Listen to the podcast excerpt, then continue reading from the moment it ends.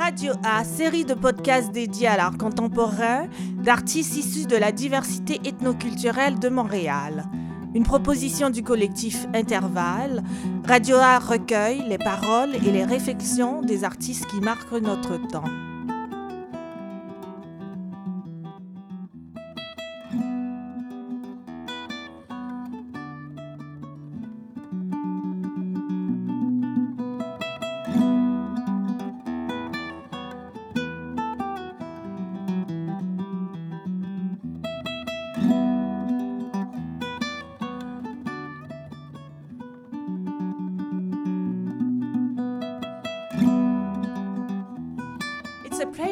Have Andrew Jackson, new from in Montreal, prolific British Jamaican artist, photographer. So my name is Romeo Gongora. I'm a visual participatory artist. Uh, today we have Andrew Jackson, who's a photographer uh, and educator at the London College of Communication. I would like to that you tell us more about yourself. W- where are you jo- originally from, and how you arrived to photography? Uh, well, firstly, thank thank you for inviting me. It's a, it's a great pleasure to be here, and it's great to to speak with you uh, as well. Um, well, uh, I, I, arrived uh, in uh, Montreal via the UK. I was born in an area of the United Kingdom called Dudley, which is in the kind of West Midlands, which is a central part of England, and it's a, it was a former industrial base of the UK. And my parents, who were born in Jamaica in the post-war period, uh, were kind of invited over to the UK as being part of the Commonwealth. Uh, and I think um, my parents' experiences as being immigrants as uh, from Jamaica into the UK has has um, shaped my experience both in life but also as a as a photographer and also shaped um, the work which um, uh, I guess I'm interested in. Um, my my arrival in um, Montreal is in one sense based uh, again through photography. I was doing a project about my parents' experiences in Jamaica, and whilst out there, I uh, met somebody from Montreal we fell in love and we got married and I came uh, out to Montreal.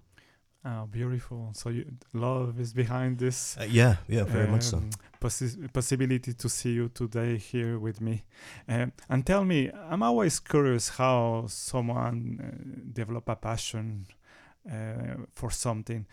So, how did you came to do photography? Tell us uh, more about that. It's it's a it's a very kind of uh, it's a great question, and you know you know I think in, in one sense I've always been a photographer even before I really knew what photography was, and uh, it kind of stems from my, my childhood. One morning I, I uh, woke up, I was about five or six, and I I heard crying outside of my bedroom door, and I kind of slowly opened the door walked onto the landing and I looked down to the bottom of the steps and I saw my mother.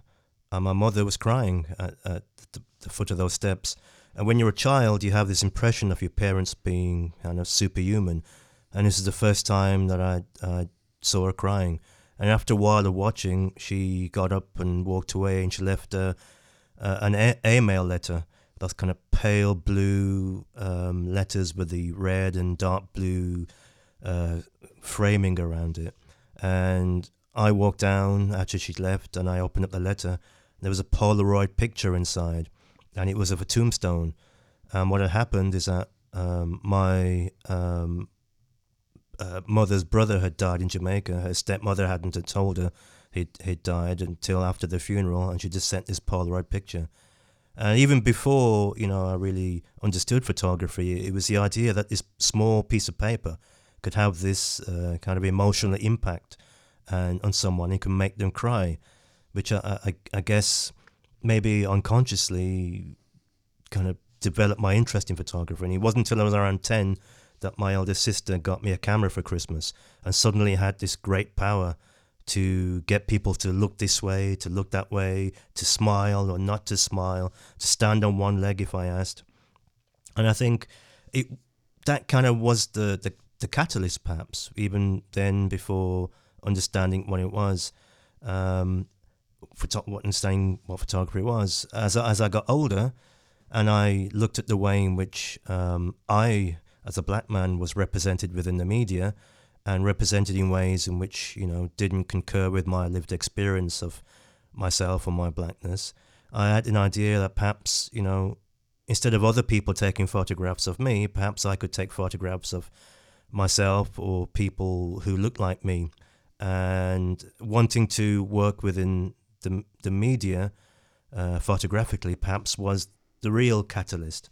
Uh, but it wasn't until I started to, you know, get assignments and get jobs that I realized that perhaps, um, you know, I'd, I'd, I'd be asked to photograph white people uh, in a in a range of situations, from happy to sad, from rich to poor, successful writers to poorer people. But when I was asked to photograph black people, they're either criminals or musicians or or sports stars. So so this idea that I was going to change things from inside, perhaps um, after a while, um, proved um, to be spurious. So that's my kind of journey into photography, and I think I'm trying to work um, out after that how I can tell stories about my own experience and how I can get those uh, across. I think. Wow, wonderful! It's been like a amazing experience to hear how you tell this journey. It's very visual, you know. I feel that you made a photography of this moment where you saw your mom crying, which must have been so much powerful. Um, I think this idea of empowering, uh, I hear this. It's like a, um, it has like a um, big part in the work you are doing, um, and also your identity as an immigrant from a um, second generation from a Jamaican background. Um, can you tell me more about those notions? Like you've been interested in the in the work you've been doing uh, that you mentioned, like intergenerational trauma, memorialization, commemoration. So how do you work with that? how do you focus with this in your work of photography? Uh, you know, I, I think may, maybe in one sense that the work is also attempt for me to come to terms with um, you know my experience. You know, in one sense, uh, even though my my parents had migrated to the UK, and you know I was a second generation uh, migrant living, being born there and living there. It wasn't until that I actually migrated and left the UK and came to Canada that I really kind of became aware of the, the psychology of being a, an immigrant. And you know the the fact that you are caught between two positions. You have an identity which you're still trying to hang on to and you're trying to establish a new one in the place which you've landed.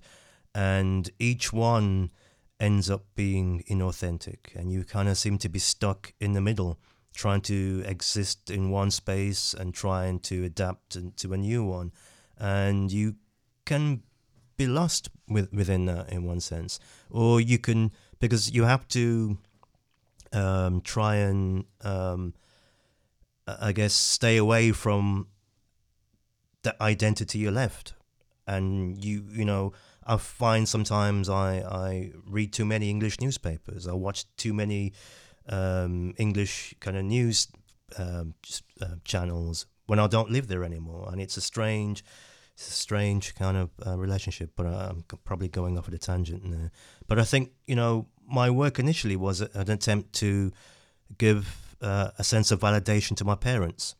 You know the the that great journey of uh, migrants from the Commonwealth to UK isn't taught in schools. It's not celebrated.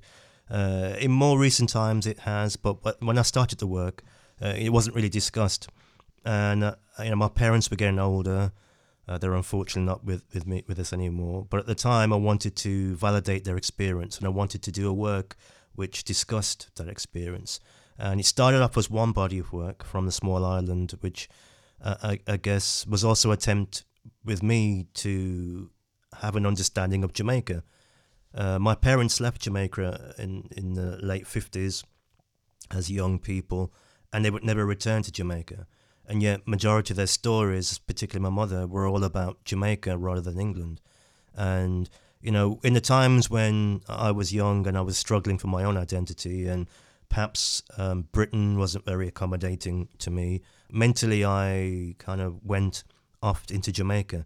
That was a space which I could go and as almost like a safe mental space that I could belong there too.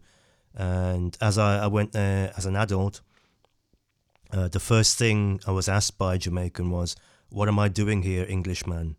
And all these years, I tried to lay claim to a Jamaican identity without ever being there. And my first um, few days in Jamaica, I'm asked, I'm being, I'm called English and asked what I'm doing here. So it, the work was about exploring my parents' journey um, from Jamaica to England, but also about me trying to find a sense of ownership of Jamaica, which um, I didn't. It grew into a, a bigger work, which was entitled Across the Seas Ashore, which then encompassed three chapters the From the Small Island. The second chapter is the last days of um, summer. Uh, I'm sorry, I might have got that wrong. Um, and that, that, that explores um, a group of millennial men from their youths in 2008 up until Brexit in 2022. And the final work is uh, From Whence We Came, which explores what's at the end of the migrant journey and involves um, it's, it's work about my parents' death, but also it kind of juxtaposes the the kind of retreat into the elderly infirmment and death against contemporary images of Jamaican landscape, which they had they hadn't seen for sixty years, but they still felt close to this space. And so these contemporary images of a space which they wouldn't know is kind of juxtaposed against their, um, I guess, ultimate death, I guess. So that work kind of explores Jamaican migration from the post war period up until Brexit, where Britain attempts to redefine itself as a monoculture.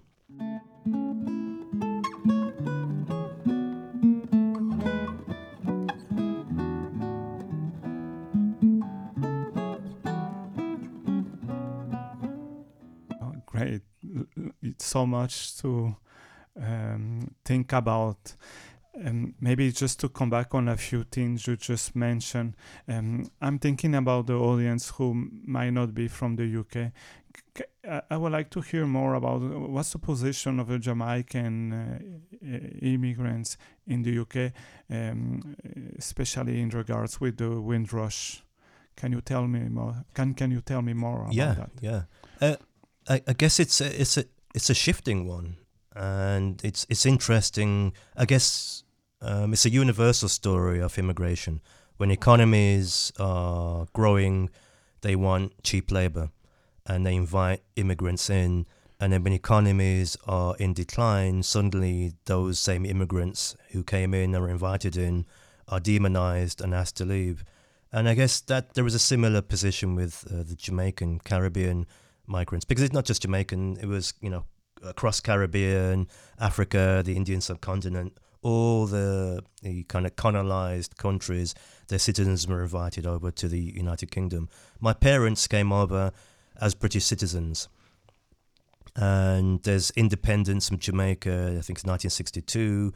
And by the 70s, um, those British citizens are, are no longer considered citizens and you have to apply for naturalization and um, by the by the eighties you have to apply. It's like a hundred pounds, and some by that time some people have been there for thirty years, and they think, well, why do I need to pay this hundred pounds to become naturalized citizen?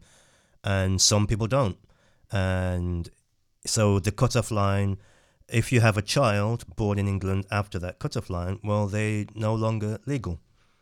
And so there are children who could be in their 40s, they've been paying taxes since they're 16, and then uh, they have, uh, you know, they have a, interaction with the police. Maybe they have a custodial sentence which is over 12 months, and then they could be deported. So, you know, there's there's been a, as I said before, when when Britain was in need, you know, they lost 270,000 men. The industry was destroyed in the Second World War. They had to rebuild, and they invited all of these immigrants in to help rebuild the motherland. And by the 70s, when uh, Britain is in decline, well, it's in decline now, uh, when the economy is crashing, suddenly you have the rise of the far right who are then demonizing uh, immigrants and telling them they have to go back home and so forth. And so it's a, it's an undulating path, and I'm and I'm sure you know with with Brexit we've come full circle where immigrants again demonized and have been asked to leave or forced to leave in, in one sense, and you know Britain is facing the consequences of um, asking immigrants to leave. You know, the the infrastructure is, is is is having problems. They're having to give, you know, seventy five million pounds worth of crops failed this year because they didn't have people to pick it because they asked immigrants to leave, and then you have the. Um, I guess the domestic population who doesn't want to go into farms and pick um, you know the fruit. So it's a, it's. I'm sorry, I've totally forgotten the question, but it's an interesting way in which immigrants are are wanted and then then become subject to requirements. And in one sense, that's the, the story of my um, parents' migration, that generation. They were wanted because infrastructure had been destroyed at the end of the Second World War, and but at the same time, you know, my my parents benefited from being in England. Their lives were drastically improved from, you know, uh, living in England. They were able to, you know, my my dad came to Jamaica, came landed from Jamaica in the UK, and on a Saturday and by Monday he had a job and was working, and didn't stop working for next for another forty years. So there was great opportunities also from people from the Commonwealth, uh, from particularly Jam- Jamaica, and but it, it's it's I, I think it's what I said before that there are the psychological impacts of moving from one geographical location to another. It's quite easy to do, but then you know to to live in another country after being socialized. Okay. okay. Uh, to, so after to moving to a new country to establish a new life, I think you know that's something that you you spend many, many years coming to terms with. Uh, and I guess in one sense, I'm at the start of my own journey of coming to terms with living in another country.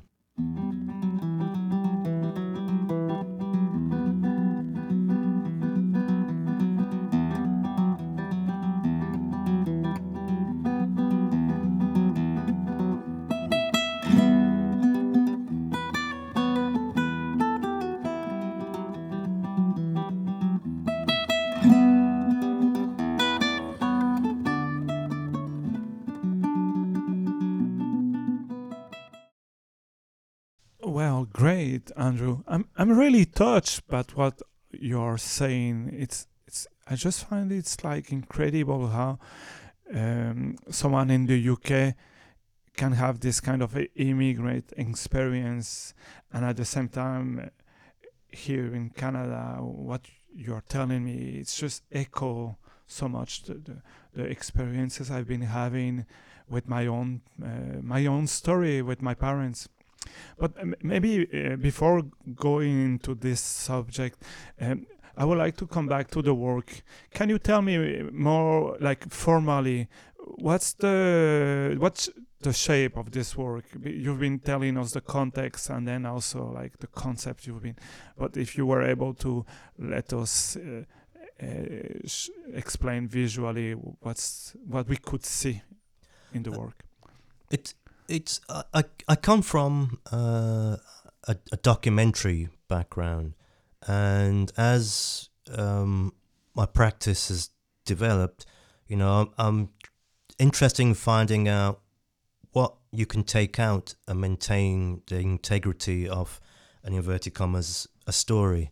And that's been an ongoing process for me i guess. You know i, I came from a, a practice of you know establishing shots and cutaways, and you're moving the, the, the narrative and you know end sequences and so forth. And I still, in one way, I'm interested in that approach, but I'm interested in how you can change sequences, how how you know objects can tell stories, uh, items can tell stories in ways in which in the past I was more interested in um, images which said too much, perhaps, and now I'm interested in removing the information from from frames.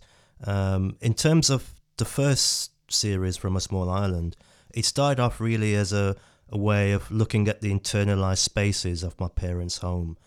You know, they had they had retired after years of working in factories, and the initial idea wasn't about doing the work. It just wanted to have a document of my parents. I'd kind of photographed them over the years, but just whenever I had a new camera, a new lens, or trying out a new film, I'd ask my parents to pose and my sisters to pose, etc. And as um, my my father became ill, I realized I hadn't had a, a serious record of my parents, and so I started off from there.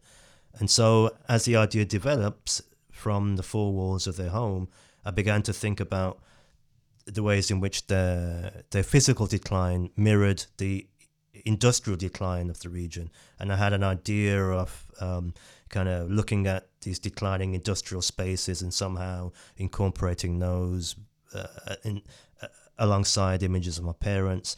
But then, as you know, I, I I met up with a curator and talked about potential things, and by accident, they saw some of the images in, on the portfolio. In it had a kind of electronic portfolio at the time, and they started talking about that. And then, as those conversations developed, and as you know, uh, funding opportunities kind of uh, provided them, afforded themselves, I had an idea that perhaps I could go to Jamaica, and so there were these internalized spaces of my parents but then there was the space they left, and I began to think about um, that generation who stayed in Jamaica, um, but also what the vacuum was left by that generation leaving, and what effect that might have had on uh, Jamaica. So in the, f- the first body of work, there are these explorations of a Jamaican space, which is um, a new terrain for me, and I guess those images are about um, me finding a sense of belonging to Jamaica. And at times, in some of the images, you can see that some of the people who, who are photographed who are photographed are questioning whether I belong or not. And then you know th- those images of my parents, and this is before I had an idea that this is going to be a trilogy of works. It ends up being a kind of a reader for the other two works that come, and so some of the individuals who feature in the second chapter you know, uh, are, are, referenced in in the first work, and the second work um, was really a, a, a, long exploration of a group of people in a small area of Birmingham called Handsworth, and it's quite interesting that I'm interested in a space uh, in Montreal called Little Burgundy, which is historically black Anglo space in many senses, and Handsworth in Birmingham is also historically um, uh, kind of an Anglo-black Caribbean space. Uh, people were invited over to work in the arms uh, f- factories during the Second World War from Jamaica, and some of those communities stayed, some went home and came back after the war, and so the second chapter kind of explores this group of millennials, uh, I guess, who are coming to the end of their youth at a time when Britain is attempting to suppress ideas of multiculturalism and redefine itself as a monoculture. And so their grandparents came over from the Caribbean and they were born they're the you know the third fourth generation and born in England with a with a sense of belonging which perhaps I didn't as a second generation and now their their presence is being questioned in, in one sense. And the final chapter, uh, as I said, come looks at the end of that migrant journey, and so again similar in, in terms of the the first work, it's it's about space and it's about the spaces of Jamaica, and perhaps I've in my in my own sense I've come to terms with the fact that I don't have any belonging to Jamaica now that especially now that my both my parents uh, are dead. You know, in reality, my belonging to the space was through them. They were the anchor to Jamaica. Uh, I was I was f- fortunate enough to go there uh, in September to finish the body of work up, and um, it's, by strange coincidence, being there when the Queen died, um, being in this kind of post-colonial space that is still stuck uh, with the monarchy. You know, the, the, the, the police and the soldiers, they have to swear allegiance to the Queen, not to the people there. And so it was it was a strange or interesting way to end this trilogy of being in Jamaica when the the Queen died and being in a time after both of my parents have died. And I think it really confirmed that you know, it was quite stupid to, to think that I had any sense of belonging to a space, especially where I've never been before. Um, because what's what's interesting is that my parents left in that late fifties, and their perception of Jamaica was a time capsule of a time that doesn't exist anymore. You know, the, the Jamaican patois that my parents taught me and my children, the phrases, the words. I went there in 2017 for the first time and used his words, and people looked at me as if I stepped out of a time capsule, like I'd stepped, come from a different world. Because what's this guy talking about? Nobody says that word, or nobody says this uses this phrase. Because, and that's just the sad thing about immigrants. When they leave that space, they leave um, they take everything with them from that particular moment in time, and they're living in another world, uh, imagining that the world they left still exists, but it doesn't exist. And it is just the sad thing that you know, I saw my parents' journey as quite heroic. You know, they left Jamaica and resettled a new country and had a new life and they bettered themselves. But lots of the people in Jamaica um, uh, weren't um, very positive about that generation. They called them exilers. They ran off and left the country in a time of great need. And if they'd stayed, and to uh, maybe they would have helped better Jamaica. So that was quite interesting. You know, sometimes you know the, the lies we tell ourselves, and the lies in terms of my parents would say they'd always tell me how beautiful Jamaica was. You could walk down the street and pick a mango off the tree, and it's beautiful, whatever. But if it was so good, why did you leave? And so, you know, it, it was kind of interesting me visiting Jamaica and talking to my parents who hadn't been there for such a long time because I realized that I had to stop telling them about Jamaica because I was er, erasing the only link they had to the space, which were their memories. I would tell them that that street isn't there anymore, the building's gone, and it was doing more harm than good. And so I, I kind of thought that even though I was very close to my parents, I thought going to Jamaica would somehow give us an even greater link. But it, in contrast, going to Jamaica destroyed that even. So I had to stop talking about it. I couldn't. I didn't show them images uh, because it became too painful. You know, I went back to the house that my mom grew up in, and you know, it was dilapidated. The, the streets, kind of, you know, the garbage, whatever. And I realized I couldn't show those images because, you know, that memory of a space which she hadn't been to for 50, 60 years was kind of too painful. But I, I guess uh, um, the, the work, it's, I, I like the idea of, you know, kind of contrasting the spaces with um, you know sometimes portraits, sometimes parts of bodies, sometimes. Um, but uh, as I said, I, I, like to try and create a feeling about a space. Um, perhaps it's not conceptual, but trying to create uh, opportunities for people to have a concept of how I felt to being in that space too.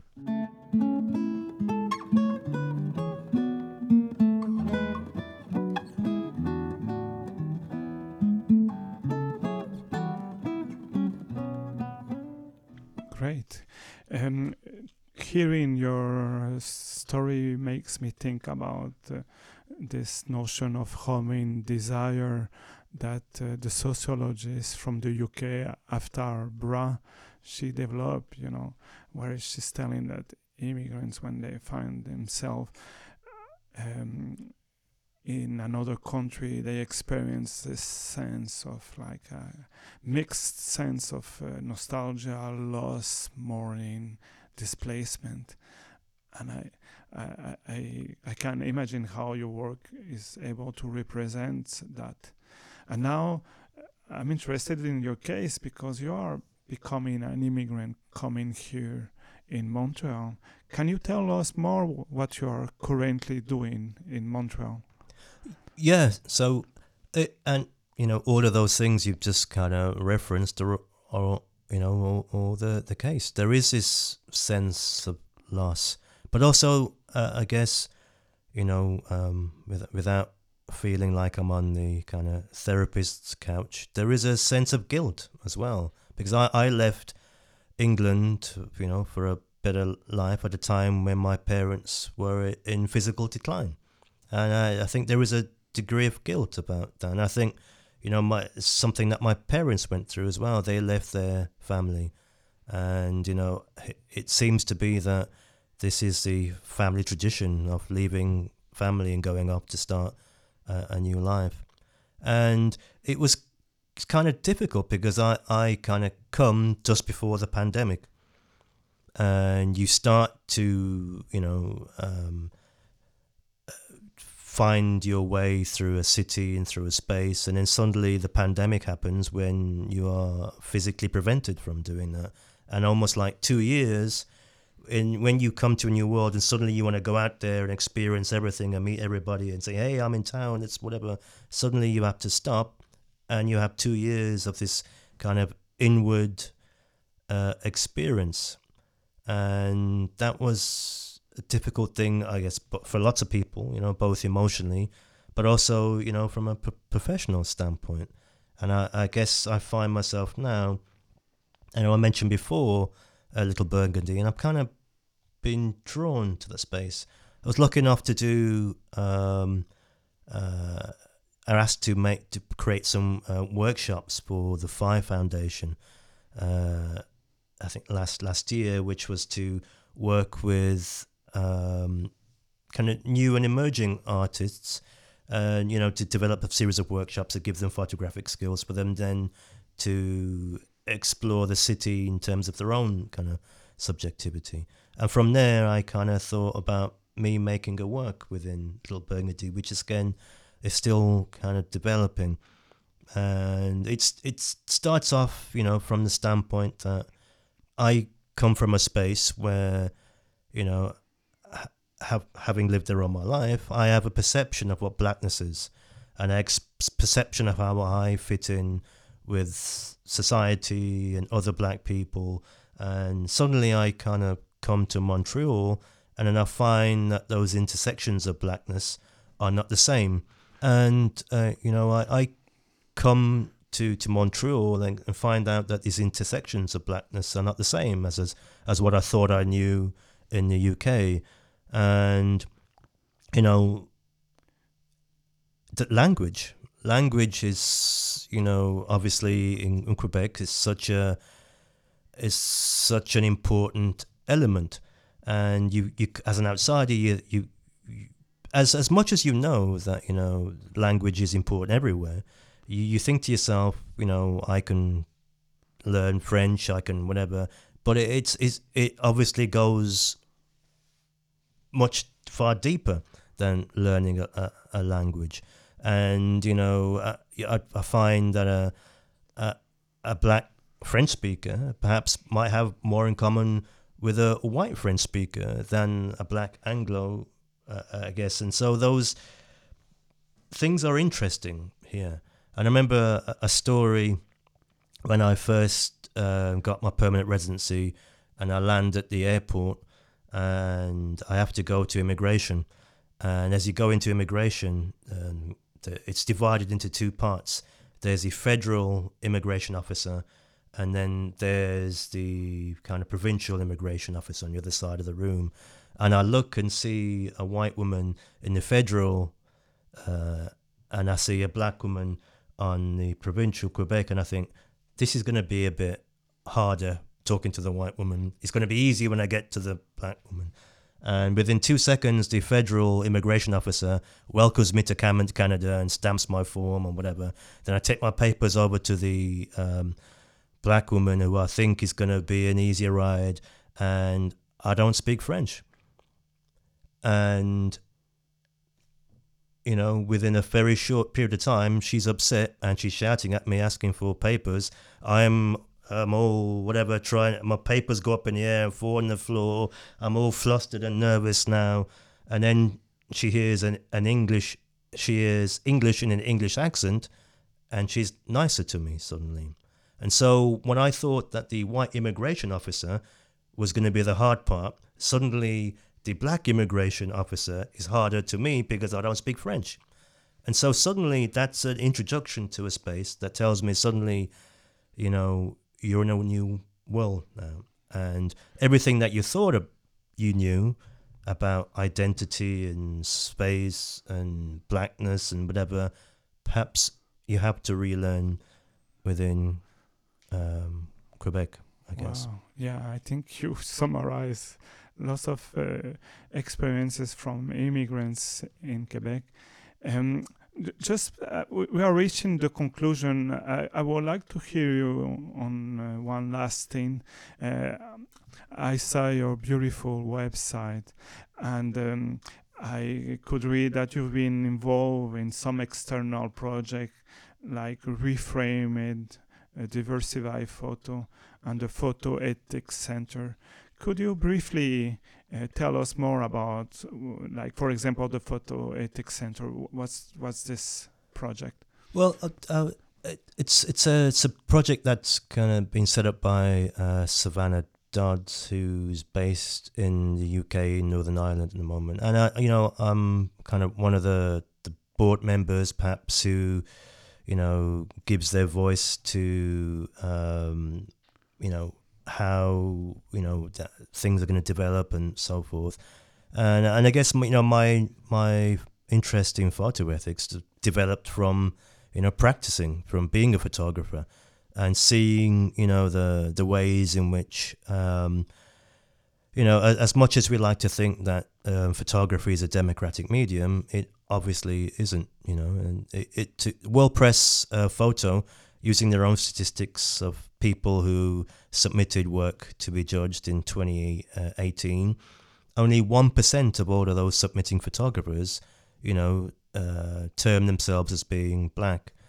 And, you know, for this medium that is supposedly dem- democratic, and, uh, you know, we have um, a very small group of people who are looking at the world and assessing and making judgments about the lives of others in the UK, uh, people who train to become journalists uh, are 97% or high 90% from white middle class communities. Now, those individuals are being asked to tell the stories of a whole range of people who they don't have any identity, uh, any understanding of. And in photography, it's the same. If we look at, you know, all of the photographs of black people in all of the journalistic publication, say from 1900, um, how many of those images of black people? How many of those images of black people held in museums and in uh, in kind of um, collections around the world of black people? How many of those images were actually taken by black people, by people who look like the images of those people within the frame? And a very small minority of those um, people were. And in you know, I remember tweeting something uh, a few years ago about, you know, if you're a photographer, if you're a white photographer in the in the global north, and you live in a multicultural space, but you haven't been able to establish any meaningful relationships with people who don't look like you, why do you think you're the best person to go to the global south and tell stories about black or brown people? You know, what are you bringing to you know that observation? And so, you know, the, from this ethical standpoint point of view, I'm I'm interested in who gets to tell the story, and why that is maintained and why those stories uh, are often told in the same old ways to just justify, you know, same old notions of civilized and uncivilized. Why are black and brown people depicted in crisis? Why is it okay to show black and brown people dead? And, you know, if we were to photograph the pandemic in the global north in the same way that we photograph um, pestilence and famine in, in Africa, or global south, we would have seen, you know, piles of dead white bodies.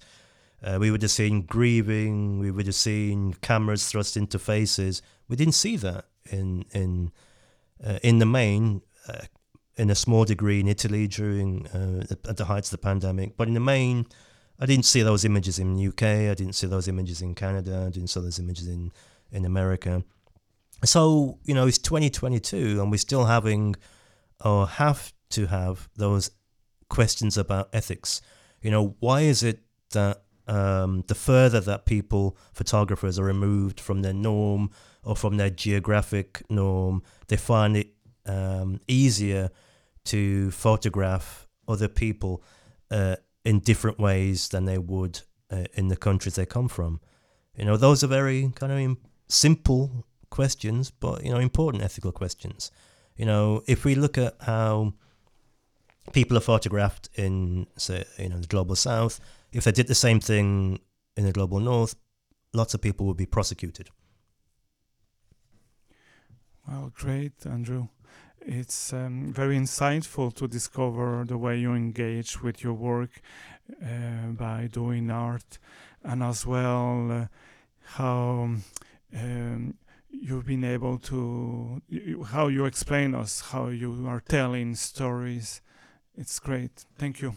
No, thank you very much. It's been a great pleasure. C'était Radio A, le podcast du collectif Intervalle. Nous vous invitons sur notre site web intervallecollective.com.